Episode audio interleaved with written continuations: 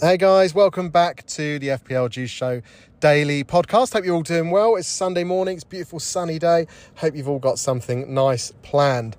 Well, will that involve watching football? There's going to be a couple of big games on today. We're going to see Forest uh, at home hosting West Ham, and then of course the big game at 4:30, Chelsea hosting Spurs. A lot of things uh, could go either way in that game. A lot of people have got Chelsea assets, some people have benched them, and vice versa with the Tottenham uh, players as well. But before we get into that, let's have a little look at what happened yesterday. So early on, we saw Aston Villa. Uh, play Everton. In the end, it was a fairly well.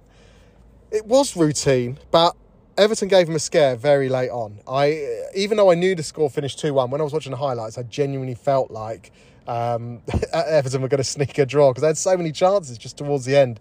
Uh, Onana came on and looked really, really good. So he potentially could be an option for them if if Everton can get themselves going and and Lampard. It's not looking good for them at the minute. They do look pretty woeful, but if Lampard can get them going and playing well, um, potentially he could be a really nice little option for you.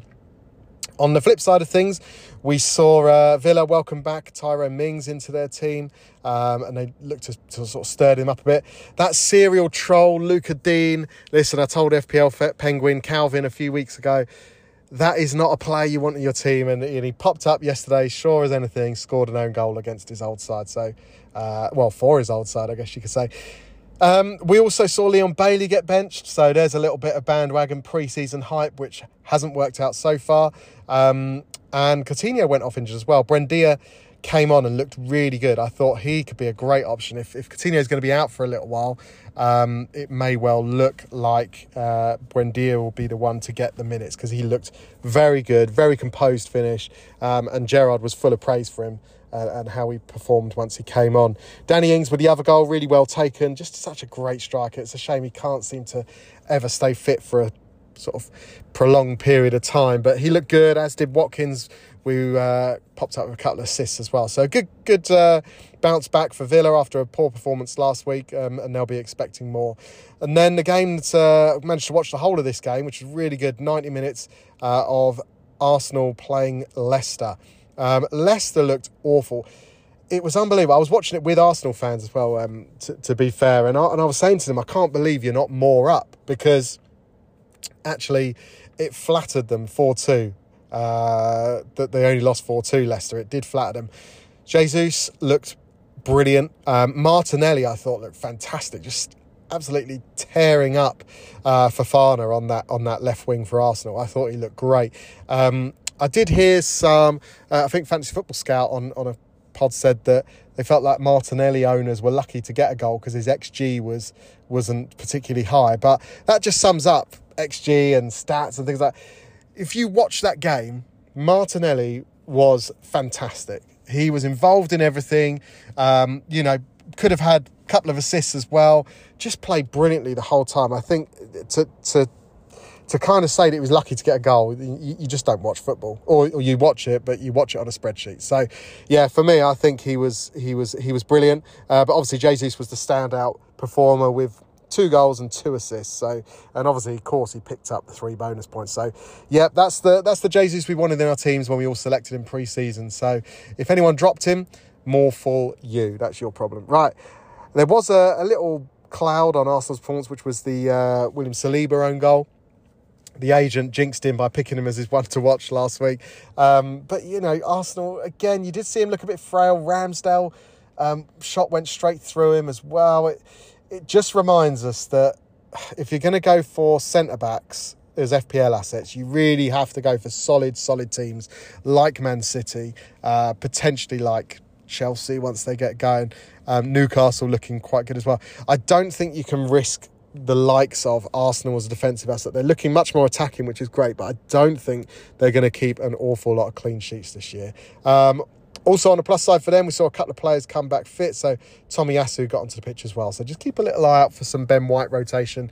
That'll be interesting to see how they uh, manage that going forward. Um, in a couple of nil-nil draws as well. Brighton against Newcastle. You know that that that looked like a solid thing. Nick Pope played out of his skin. Looks a really good option this year. Um, you know, if Chelsea and Mendy don't perform that well uh, in defence, then Nick Pope's a great shout. And I know I did speak about him pre-season as well.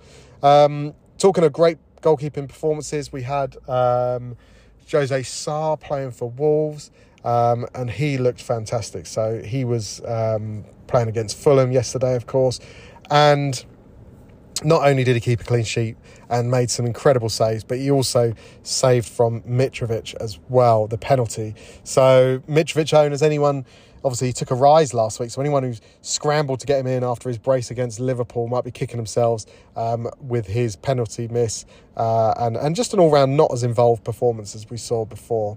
Uh, the big game, obviously one that was a lot of investment in in terms of FPL, was Manchester City playing at home to Bournemouth. Um, and we saw, of course, uh, in the end, a routine victory. It ran out 4 0 winners. Um, no one really hauled. I suppose De Bruyne was the closest to that with a, a goal and assist, but we didn't see any sort of standout, you know, no Haaland hat tricks, no, um, you know, hat trick of assists from De Bruyne. It was very much even spread of points. Gundogan, De Bruyne, and Foden scoring the goals, and then assists from De Bruyne, Cancelo, Foden, and Haaland. Um, so, a little bit of a return for Haaland captaincy, uh, captainers, but it does feel very much like a blank uh, when you know you've got Salah still to play, and that will be a nervy, nervy watch on Monday night for a lot of us Haaland captainers. Um, Cancelo was uh, again on form, two bonus points as well. Came up with a what you would call an FPL assist when there was a, a an own goal from um, you know one of one of his crosses, but I don't know. I'm still not convinced. I don't see him as involved as last season, but I don't know if I've got that wrong. He's seven million, but I've got Trent and Robbo. So if Robbo doesn't start performing very quickly, then it's an easy swap to Cancelo. Um, but yep, got to keep an eye on this one. Got to see how it how it plays out. But yeah, good good performance all round from Man City, and certainly City defenders are uh, or City defence owners in FPL are laughing at the minute. They're having a great time of it. Um, Southampton Leeds really interesting one to watch for me. I saw Rodrigo get a, a couple of goals. I think Rodrigo, I know James from Planet FPL when he was on the, the FPLG show this week on Tuesday, warned me off him, but I'm really warming to him. You know, he looks good. He's playing up front. He's a Spanish international striker when they signed him. Um, you know, why wouldn't you think that this guy's going to do well? Maybe it's a bit of second season syndrome. Maybe it took him time to adapt. Leeds are looking a lot better this year. Obviously, didn't have a great year last year, but looking a lot better, a lot more um, sort of fluid as well up front. I do think um, he could be an option at six million. He's just risen last night, I think, to six point one. But at that sort of price range, it's great to see him. Um, you know, really talismanic performance as well. He's captaining at the minute, so he's going to be involved. And I, am thinking I might take a punt on him, you know. Um, on the flip side, we saw uh, Kyle Walker Peters, uh, Raptors mate, um, playing uh, and scoring a goal, so strong performance from him. Um, a couple of substitute performances that stood out. We saw um, Mara come on for Southampton. He looked really, really good, but you know, time will tell. There's still no one from Southampton that I'm really thinking is going to be worth getting in. And then the biggest story of the day, the shock. Well, I don't know if it is a shock result anymore. It was Brentford beating Man U 4 0. Man United look absolutely abysmal. If you have any of their assets, you need to get sold right now. Do not own them. They are struggling. Um, we saw goals from uh, Josh Dasilva uh, and Mbeumo, obviously fan of last year. So two sort of players that might be fairly highly owned. Uh, a couple of Toney assists as well. So they play great. And, you know, De, De Gea had a, an awful match, truth be told. But it's going to be interesting to see where they go from here. I really can't see any kind of signs or glimmers of hope for Man United. So I do think, genuinely, I'm not just taking a mick. If you do have Arsenal, uh, sorry, if you do have Man United assets, jump off. Um, I'll run through the price falls from last night. There was quite a few. So um, Ryan Fraser and uh, Lascelles from Newcastle. Um, notable ones mainly for my team were Perisic at Tottenham dropping to 5.4. He's only he came on one sub. He hasn't even seen if he's going to play against Chelsea this week. Let's you know, but people have jumped off him. They're not they're not happy. Um, obviously Jed Spence, no surprise there. He's not going to be playing anytime soon. Jimenez at Wolves, obviously still not playing. So you know, there's, there's a lot of players falling. Mares could be one to watch. Loads of Man United players. Maguire, Fred, Fernandes, Rashford, Van der Beek, Sancho, wan Basically, the whole Man United team have dropped in price.